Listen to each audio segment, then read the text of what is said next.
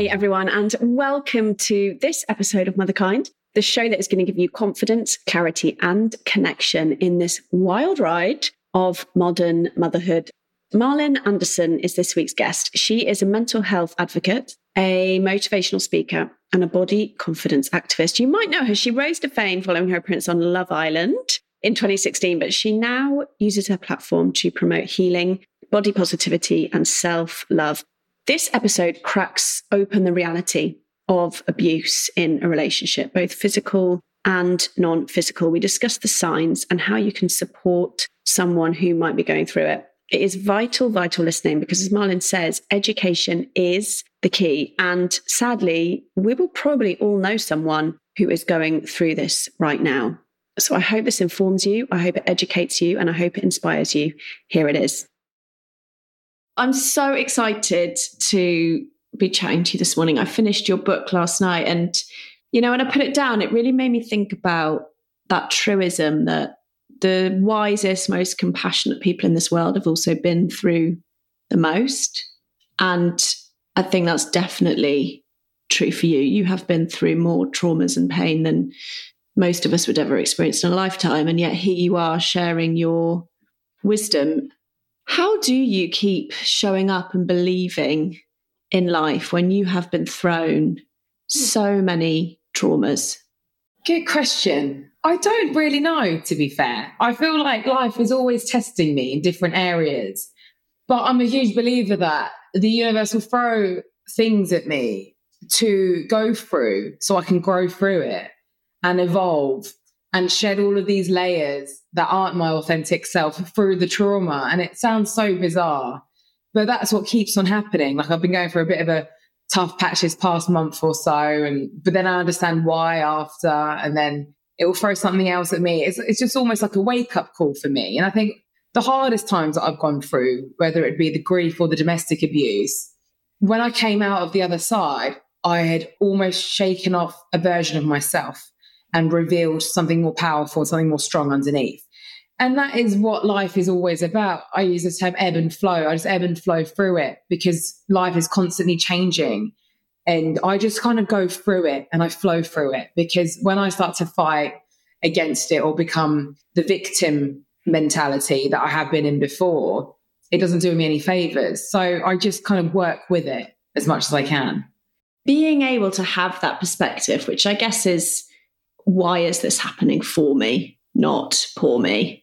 How quickly do you get there? Because I'm guessing, you know, with some of the traumas and with your permission, I'd love to dive into some of them. But how quickly are you able to think, what are the lessons here? Because I know for me, when something hard happens, my first thought is always, why me? Yeah, it is. And it is usually why me to begin with. And then I have this weird perspective on life that surely for the things that I've gone through, there has to be a reason behind it. And I laugh. I have to laugh at it because I think, oh, not again, or why is this happening? And then I will see the reason a few weeks to a few months after, or maybe a year.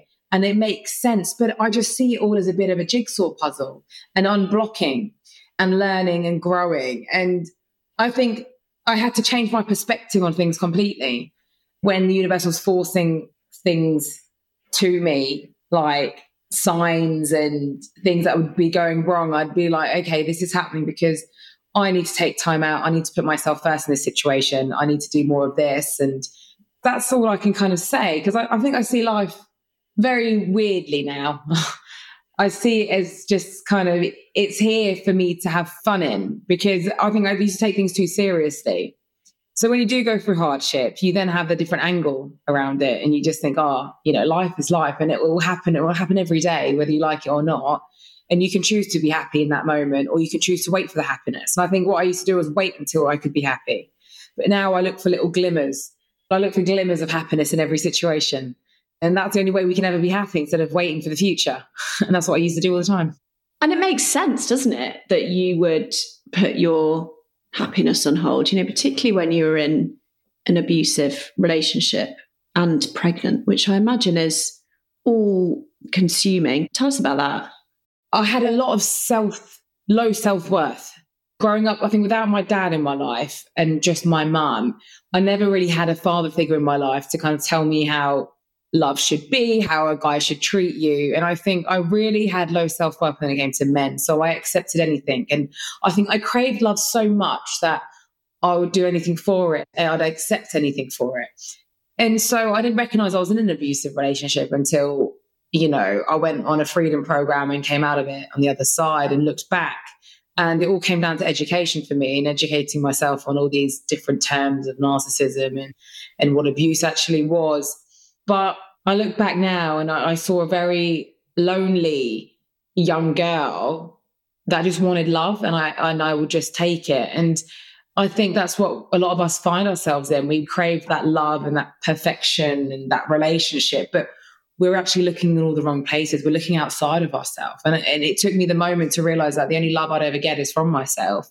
And when I learned to understand that, I then could attract better things around me. I mean, I'm still single, I'm still working on that, but I know that I wouldn't settle now. The universe will still give me a test and throw a narcissist in my way, you know, whether it be on a dating app or a mutual friend or whatever. I see the signs straight away and I'm like, no, thanks. So I know I'm in a place of I can be alone and be okay with it. And don't get me wrong, a lot of evenings I, am sometimes really sad because I feel lonely and Zay is asleep and I'm like, ah, oh, I'd love that family unit.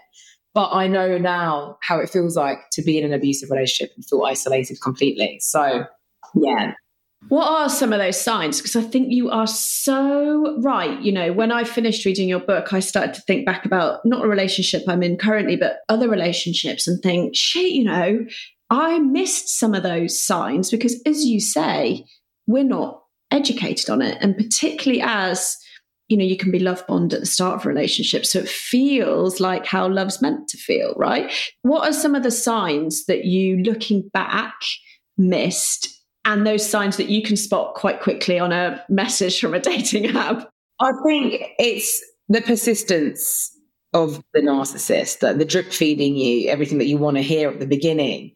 They drip feed you all this love and attention. They can slyly put in something that is not right, like, oh, why are you wearing that? Or, you know, don't, you don't need to wear that makeup or anything that's controlling or out of touch with what someone normal would say. But then because they've said all these nice things to you, you don't look at it as a bad thing because you go, oh, it must be okay. He must care about me. So I think the confusion comes within all the gaslighting because that is probably the hardest part to undo when you leave the abusive relationship. It's all the emotional undoing of what they did to you. And for me, that was the toughest thing. I mean, the physical abuse, the scars, the bruises would go, but it was the constant torture in the mind, you know?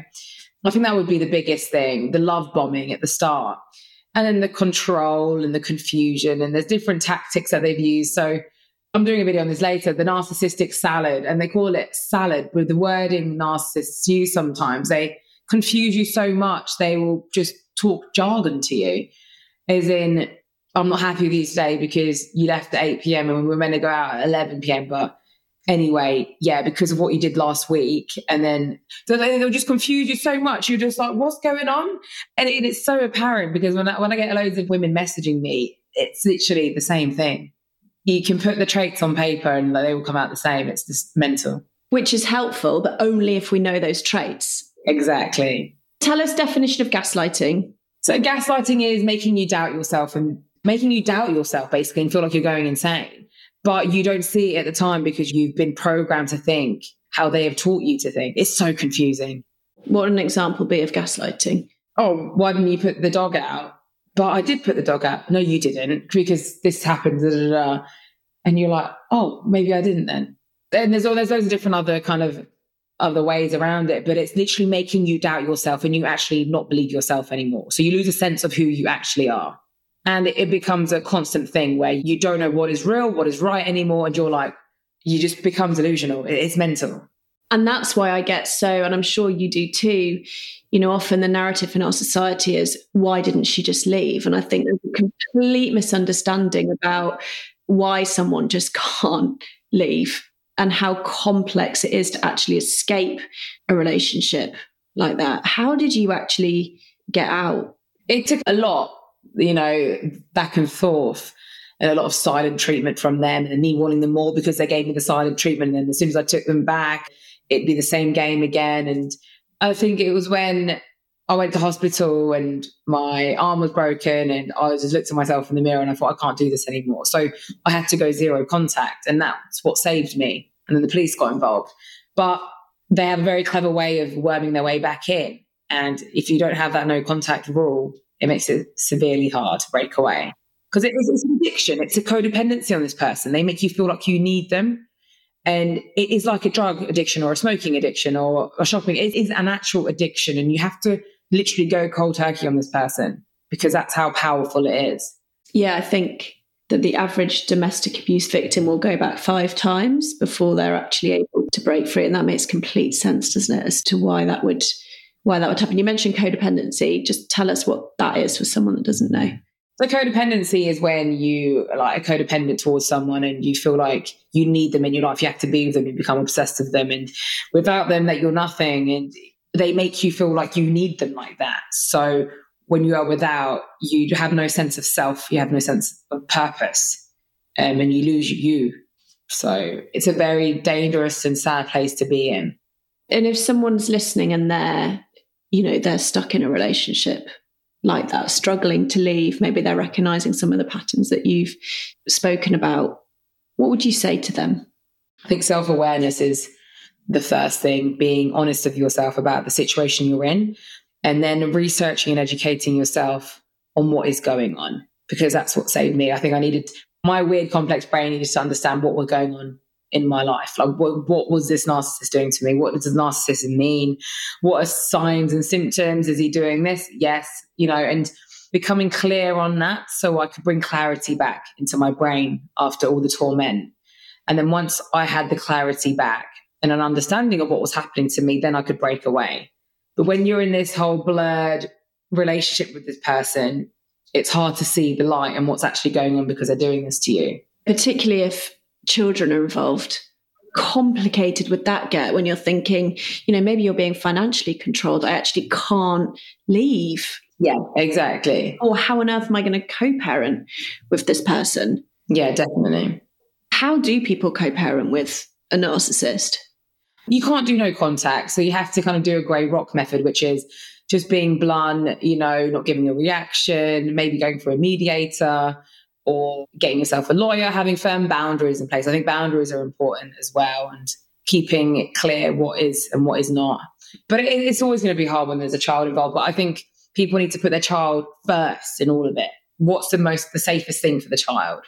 What are they going to benefit from? And and you know keeping the arguing the toxicity away at arm's length and even if you need someone to help assist you with the drop-offs or the pickups you know using a friend or a family member there, there's always some ways around it but it's probably a really hard thing to do you mentioned that freedom program and i know a couple of people that have been through that just tell us that because that is one of those just really sort of hidden secret i didn't know about it tell us how someone might access that and what it is so i remember my ex spat in my face, threw a bottle in my head, right? And I, I was crying. I was outside like a Sainsbury's.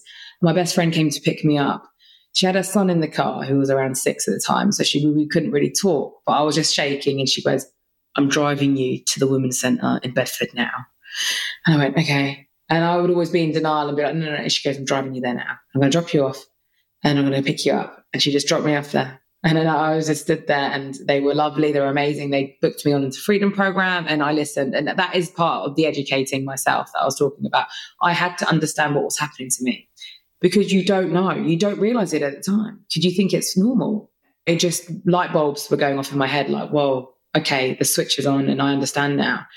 And that addiction became like it's bad for me. This person is tormenting me and it's not going to get any better. So yeah, that's what happened to me. The freedom program saved my life. It was brilliant. And how does someone access it if they're listening, or maybe they've got a friend? Like, what an incredible friend you've got! Wow. It depends where you are, but there's local and it's free to do as well. So in Bedfordshire, they have one. So you'd have to Google it. There'd be a local one to you, but loads of places run it. And it's very discreet as well. Like they won't call you etc in case you know the address is kind of secret as well. So yeah there's ways of contacting them if online. Okay that's really really helpful. That's so helpful for people to know. And you talked about having low self-worth and how that made you vulnerable i suppose to these types of abusers. How have you changed that sense of worth and what have you uncovered about why it was there in the first place? Oh gosh, it's very deep. It's a lot of inner child healing. It's a lot of tending to my younger self, to the little girl that, you know, would wake up in the middle of the night. My mum would be rushed to hospital, in and out of hospital, feeling very alone, having quite a shouty household, not having that much attention sometimes, and really unpicking that. So, a lot of different forms of therapy. Meditation has been a lifesaver for me, meditating and unblocking these wounds, these core wounds and core beliefs that I've been ingrained in, in my head since I was younger. Because, you know, as we grow older in school, we get all these beliefs that put on us the media, the press, people around us, teachers, caretakers. And our job as adults is to undo all of that crap and become our true authentic selves underneath all of that. And it can be painful and it's very difficult. That's probably the hardest work you can do on yourself, going back to your younger years. And that was where it all started with me. And it's, you know, it's still ongoing. It's always going to be ongoing. Healing doesn't end. And then you got your shadow work going to parts of yourself that we call the shadow that you don't like about yourself, whether it's your reactions to things, things that trigger you, finding out why these things are triggering you, and unblocking all these parts. And it's hard, but I think when it came to eating disorders and the way I viewed my body image and how I looked at myself and the men I attracted and the people that I hung around with and the things I would do to myself. And it all stemmed down to like beliefs from being young when I was younger and them, them sticking with me. So yeah, a lot of work and journaling and exercising and eating better and just being very mindful and being present. I think that's helped. What was the most deep rooted belief that you uncovered? I think maybe that I'm not worthy of love because my mum left me and my dad left me. And that anyone that comes into my life will leave me. My baby died as well. She left me. The men that come into my life don't actually love me. They would use me or beat me. So I'm not worthy of love, of real love, because anyone that does come in, they're going to go anyway. So I might as well push them out. Like that was a big thing for me. So, uh, you know, I went from being in, a, in an abusive relationship to then meeting my daughter's dad and being the complete opposite, where I'd be, I'm an independent woman. I don't need your love. And then pushing him away through that reason and being like the complete opposite. So to find that medium of, no, you're safe, you're safe, you're sound, it's fine. You don't need this guard, you don't need this wall, you're good. Because it's like one extreme to the other, literally. But that is the healing journey, isn't it? Is you pendulum. And then over years, decades for me, you get to that middle ground and you realize, okay, this is what's happened for me. Like I'm not on two of those extremes anymore. Yeah. So from that, I'm not worthy of love. And actually, you know, I know you're doing some coaching work now. You know, in my work as a coach, I see that in almost universally every woman that I've worked with, when you scratch the surface, gets to this feeling of I'm not good enough, I'm not worthy enough. What specifically on that belief have you switched that to now feel that sense of worth and to be able to receive love and to feel good enough? I think through deep meditation, rewiring neural pathways in my brain, going back to different situations in my life where I was hurt or I was vulnerable or I was sad, taking myself back to the, you know, different ages in my life, visiting those scenarios and telling myself that I'm loved, hugging my younger self, talking to her, write her letters. I'll burn the letters. I'll communicate with her, check in with her. It sounds a bit nutty from an outsider's point of view, but when did you know what I mean? just just chatting to my 10 year old self. But when you really access her and tell her she's safe and that everything's fine, you're fine. I think also being that child, I'm playful. My nature is to be fun and happy and playful, not take things too seriously. When you access your inner child, life is different and life can get in the way. It becomes so serious. Like I found this month has been so tough because I've gone back into the, that serious mode and grafting and overworking. And then I burn myself out. And then I start going for the wine. And I'm like, whoa, whoa, you know what that wine does to you? You've had that before where you've been a bit of an alcoholic. You know, drugs will get involved in the past. Like, what are you doing? Let's go back, you know, to being mindful, present. And these old tendencies and old behaviors will creep in. And I have to choose what is right for me in that moment. What's going to serve me now? I can go and be mindful. Or I can carry on being nutty if Zaya's dropping food on the floor, the puppy's barking in my face. I've got this to do, I've got to do laundry. Forget it. Fuck all of that shit. Let's just go and do something for you. go and have a bath. But what, you know, but it's hard because my ADHD is like, you've got to do all these tasks. It's so hard. I hear you.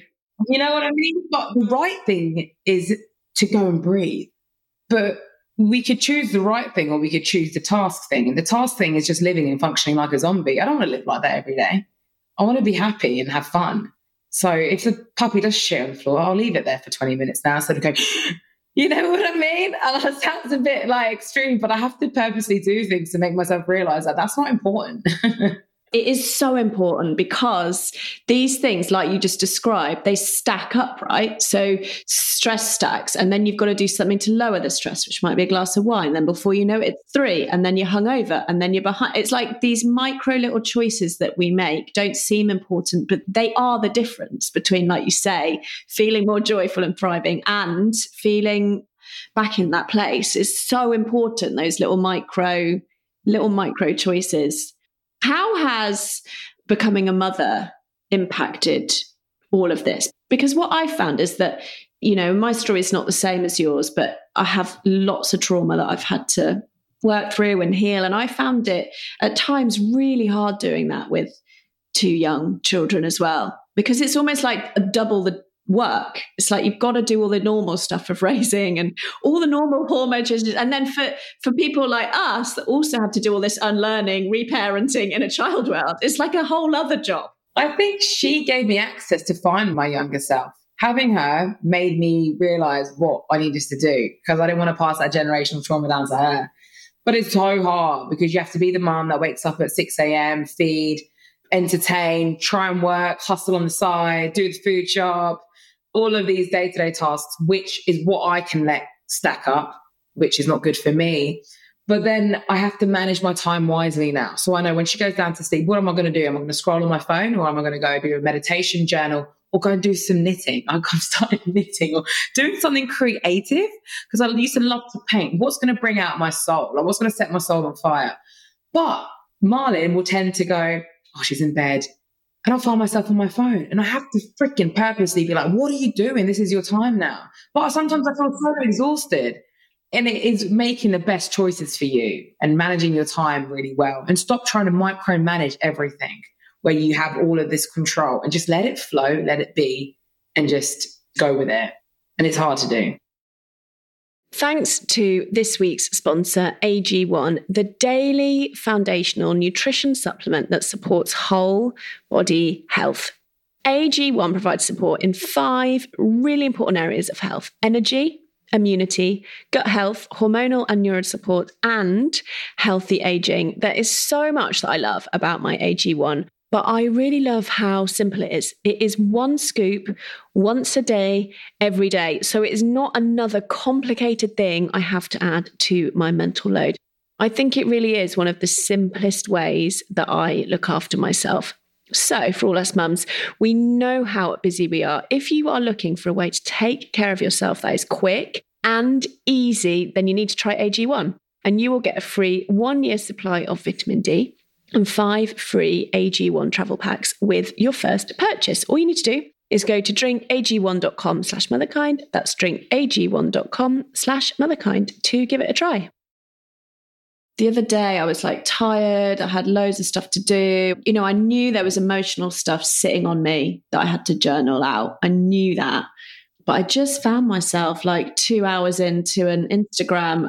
But in a way, it's like I have that awareness, and it sounds like you do. I'm doing that to avoid the emotional pain of having to write about what's going on and you know what my part is in it and what's coming up for me. And i, I don't want to do that so i'm just going to scroll my phone for a couple of hours. It's avoidance but with our work i find social media the press media is very heavy on my soul sometimes. And i find there's a lot of pressure around it. Some days i just want to delete the freaking app and give up and just quit and just go live on a mountain somewhere, you know, like I'm like, is this really? Like, I don't know. And a lot of people are oh, you're so lucky. And I'm like, yeah, it's cool. But, you know, the main purpose behind my Instagram is just to help other people with it. But then pressures come through with finances and stuff like that. It's, it's hard. It's so hard to try and do everything. It's, it's really finding the time to do good things for yourself. And that's hard. What do you want your message or purpose to be with, you know, thinking about social media and your and your platform? I always say what Jim Carrey loves, you know, free people from concern, to open up new ways of thinking and, and believing in themselves, like how I've done. And it's it's a hard message to get across because we've got conflicting things of social media. You see crap on there, you see good stuff on there. So, you know, you're fighting this kind of cause where there's other things popping up, people like Andrew Tate, which I've just done a documentary on with Panorama, which is going to be out soon, which is quite cool. But, you know, things like that. And you think it's, it's just ongoing, isn't it? I think sometimes we focus so much on trying to do the journaling, the meditating, the yoga, and do everything good that we don't actually live either. How do we just live without having to 10 things we're grateful for. you know, like how do we just live, just be, just do? Yeah, I do know what you mean. That self care is great, but why don't we just sack that self care off too and just do nothing? Just be. You know what I mean when I say that? It sounds a bit nuts. Without having the pressures of got to journal, got to meditate, got to exercise because I know it makes me feel better. Like it's like, whoa, it becomes. I think it depends on am I in my sort of controlling perfectionist or am I in a place where I'm able to wear life a bit more like a loose jacket as opposed to like a straight coat? And I think when I'm, I've got a journal, I've got to do this, da, da, da, then I'm in a way, I'm in more of the same limiting place that I was because I'm trying to control it. And I think if I do this, it's going to get me this. But it is really complicated because also I am someone that needs discipline. I do need discipline and I do need things to contain me because my mind is so wired for sort of fear and worry and to abandon myself. Like I'll abandon myself really quickly. So I have to stay on top of that. But I think you're right. It's so nuanced. It's so true what you just said. How does one determine what living freely and flowing through life is?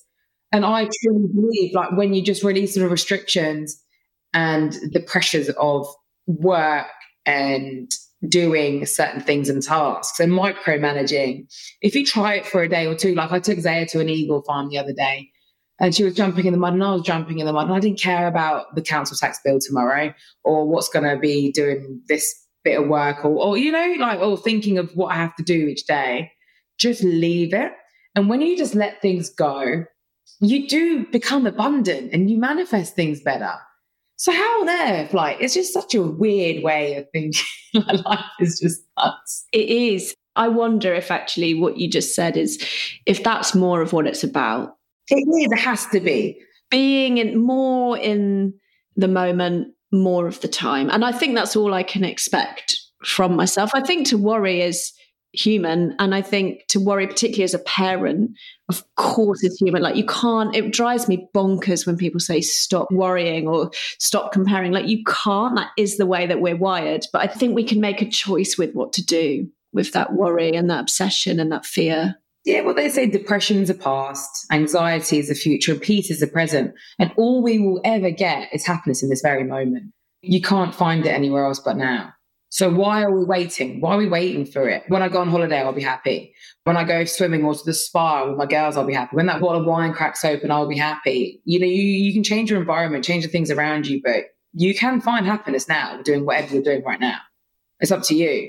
It's so weird because the way we are conditioned to believe that we need all these external things to make us happy, all these ads, all these diet plans, all these holidays, all inclusive. And when we get, you know, like it's oh no, there's no surprise. We're waiting for happiness, but it's here. It's right now. It's it's in front of us.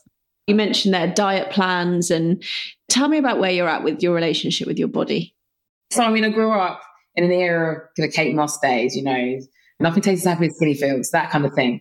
Terrible magazines with like size zero models all the time, and then I was in beauty pageants, and I think that kick-started my eating disorders. You know, binge eating, bulimia, calorie counting excess exercising. And then I think I hit a wall with it after Love Island. After I gave birth to Consy, I went the opposite way and was like, oh, fuck it. I don't care anymore. And that was really liberating for me. I gained weight. I was loving it. I didn't care. I loved the body. But I wasn't actually internally healthy inside. I was still managing depression, grief. Everything was so raw. I was drinking alcohol all the time. You know, I was smoking cigarettes. I loved the body, but I wasn't loving myself really inside. And that's where, when I had Zaya, things changed completely. I wanted to change my health and I found a love for exercising. So there's a good balance now. I don't calorie count, I don't diet, I just go for what feels right at the time. And there's rules in place, and that's brilliant. But I think people online compare how we look like too much to because I have lost weight, people are, you know, that's not apparently body positive anymore. So we're, we're in a sticky situation where people are just seeing what's external. They're not going past external beauty anymore. They're ignoring the inside messaging of how my, my mind would actually feel by working out and eating better. So it has nothing to do with controlling my food or anything. But this is a problem we face now. There, there's so many different movements going on. What's it's unhealthy. it's so funny, isn't it? Because body positivity is about how you feel in relation to your body. How on earth can anyone make a judgment on what your internal narrative? No one else knows apart from you. Exactly. And someone goes, well, if you're trying to talk about how exercise has made you feel, why can you just post a picture of your face? I went, I want a lovely, I'd happily post a picture of my brain and label the areas of my brain that have improved. Like, I'm not going to, you know, like it's just, but people will fixate on the things that they want to fixate on. And that actually is opening up triggers to their own wounds. I'm reflecting back to them what they don't want to see in themselves. and that's the sad part. That's what a lot of trolls are, you know, they're just reflecting their damaged parts of themselves. And it is what it is. It's true. We never judge where we feel secure, ever. Just doesn't happen. Doesn't happen. If you feel secure about something, I see this in myself all the time. Whereas if it's something that I'm insecure about, I noticed this when the uh, the dancing trend started on Instagram. Oh my god, I was judging. I was like eye rolling. I was too. I was like, I'm not getting TikTok, and I still haven't got TikTok. But I was like, oh, it's cringing me out. I couldn't do that because I don't have that fun part of me to be able to do that. I don't know. Maybe there was a part of me that could have. That's absolutely what it was for me. I was like, why am I judging? What is this bringing up in me? What am I insecure about? And I realized it was because I have this tendency to want to be serious and heavy. And that lightness of just that confidence of being able to dance in front of a camera, giving no shits and put it online felt really far away. You know, it's growth for me. Definitely. It was nothing to do with, nothing to do with those other women at all. In fact, you know, now they inspire me. Yeah, exactly. So and it's, it's growing and learning through others. That's a big thing. What are you still growing and learning through others when you see them? I really don't know. I'm in a bit of a, I don't know, phase at the minute. I'm actually not, I'm not caring about social media too much at the minute. I'm actually not bothered about posting that much anymore. And it's quite weird. I'm wondering if it's coming to an end of an era for me. I don't know. I honestly don't know. I can't be asked to post what I've eaten or write a quote on there at the minute. And maybe that's okay for the minute. I can't be bothered to record a video on baby loss right now. Like it is literally, and if I don't want to do that right now, I won't. And I find that I used to have so much pressure around it. If I was tired, I have to post this because the engagement's good at 6 p.m. and and I haven't posted anything today. And then you're just like setting yourself up for fail. And it has to come from an authentic place with me. If a video comes into my mind or a topic, then I'll be like, yes, and I'm passionate about it and I'm going to post it. And it will automatically do well because I'm passionate about it. But yeah, the past kind of few weeks, I've just been like, eh, I'll post something as it comes up, but I'm not obsessing over it. And I find that the work that I do isn't like a normal job because you know you get the insights around it you look at how many views you're getting you'll become obsessed with numbers and it's my adhd brain does not like that at all you know what i mean? So that's a part of that that i'm letting go on that's like whatever whatever will be will be. It sounds like you're edging into a place of more freedom around that. Yeah definitely. And it's it's a scary thing. Like my income relies on that you know? And when i did lose weight a lot of brands stopped working with me that I was working with when I was bigger, which is funny, isn't it? So I just see it, some of it is superficial. It depends. And I'll work with some really good causes and some good brands, but whatever is aligning with my soul, whatever will be for me will be for me. It won't go by me. And I'm a huge believer in that. When you think about your future, what would you love to call in? Like, what would you love to do from this point? I had this conversation with my friend earlier. I don't know. I love the documentary side of things, but really deep topics, unpicking certain parts. And I've done the one for BBC, which is out soon. But it's, it's been a good six, seven years since I was off Love Island. And I've had some opportunities that haven't gone through all the way. And I've always questioned, is that not my calling then? Because these bits of work are going past me, or I'm not booking this like someone else is. But I'm getting some good brand work, but I'm not getting what I really want. Is that not meant to be for me then? I've done a book. Am I going to write another book? Got a meeting with a publisher. Maybe I'll write another book on co parenting or motherhood. But I'm like, what do I really want to do? I don't know. I'm feeling a bit lost at the minute. I'm not going to lie when it comes to work. I don't actually know. I'm enjoying the live coaching, but then that's a lot of time to give as well. And my time is precious. So there's a fine balance. And there's only one of me, right? So yeah, I'm going to go find that mountain move over, over to Bali. That's where I'm at at the minute. I love that space though. But it is a bit scary because I'm like, shit, I'm, I'm 31 next month. And I'm like, what am I going to do for the rest of my life? What do I really want to do? I don't know. It's a bit weird. Well, someone said to me the three most spiritual words in the universe are I don't know. Love that. Because you're opening yourself up, you're open to follow the breadcrumbs, right? When we've got such a clear and set idea, it's like, how much do we block then? You know, those little breadcrumbs. Oh my God. No, you're opening my like you're opening parts of my mind today. I needed this conversation with you. I'm not even kidding. I had a meltdown this morning. I cried a bit because I actually felt so lost, and I kept saying, "I don't know what am I doing." It was this morning, Zoe, and I thought I feel really lost, and I don't normally feel lost. I feel like I'm shedding skin like a snake at the minute for things that are no longer serving me or becoming part of my authentic self. And work has always been a funny one, and to wake up and feel like I don't know is good because, as you just said, it is freeing space for something that will know. of course, which our brains hate more than anything, right? And they hate the uncertainty. But the other thing that I've really noticed is that when I have felt the most lost in my life has been right before I get massive clarity.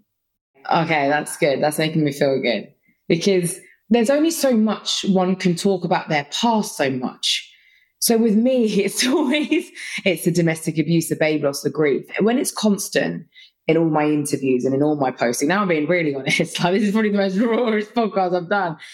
I've actually fucking had enough of it, to be honest. Like because it's bringing up all these wounds. I want to move on with my life and start the next chapter of my life where I still want to help people with my law knowledge, but not keep talking about my story. And I know it's helped so many people and if that's why I had to go through it, I understand. But maybe with my knowledge, it can go towards something else. But by talking about the same things, I've really had enough. that's healing, isn't it? That is healing. It is healing, yeah.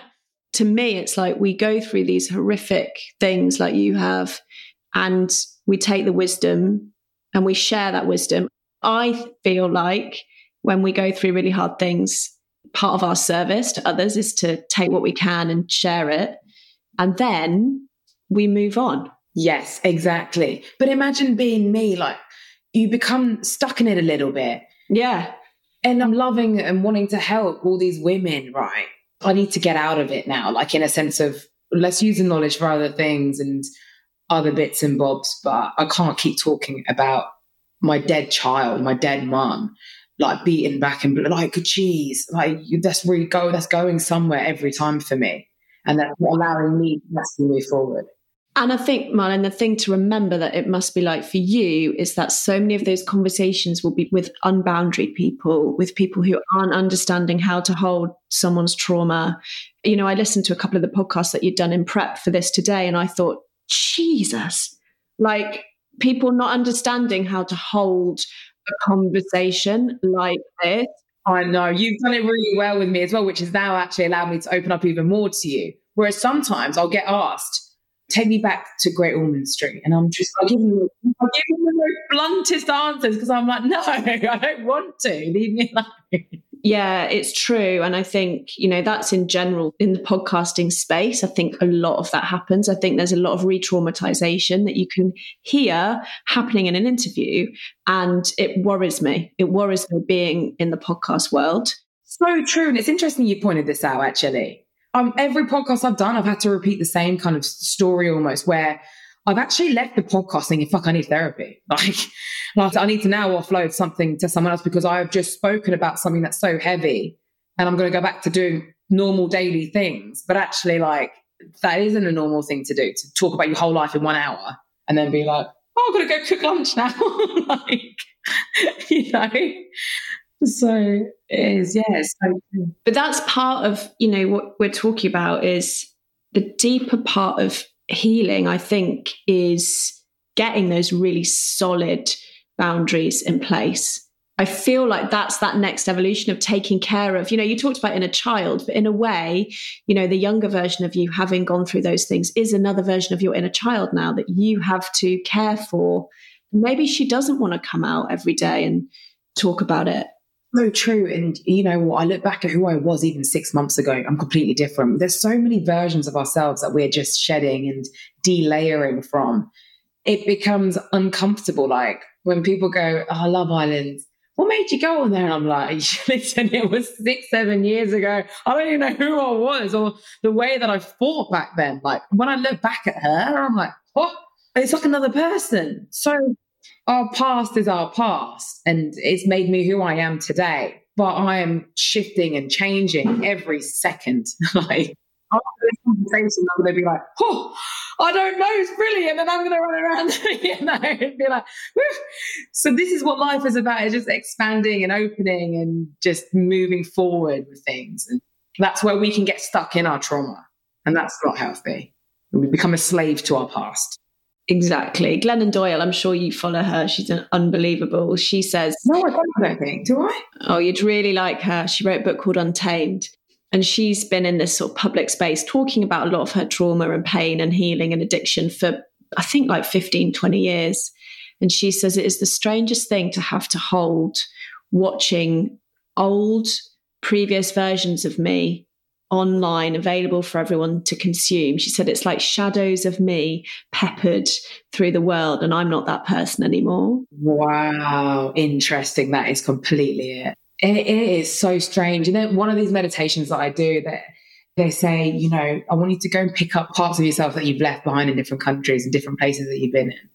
I want you to get that back because I am a bit strange. I feel like that I'm living a life that's already been lived and my future self knows what's going on. And she's looking at me going, come on, you need to do the work. You'll reach me in a bit, your higher self. And this has probably happened before. And is this really real? Is this time? Is energy real? Like, I, don't, I don't know what's real anymore.